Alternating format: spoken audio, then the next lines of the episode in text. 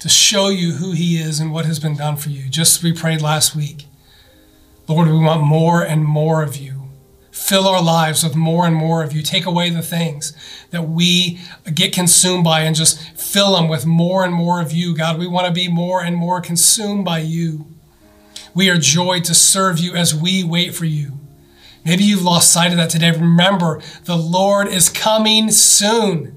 That's not my words, that's God's word. That's a promise. And I pray that you will set your gaze back upon him. I pray that you uh, will just have this fire just relit inside of you. I pray that this will just encourage you as we wait for him.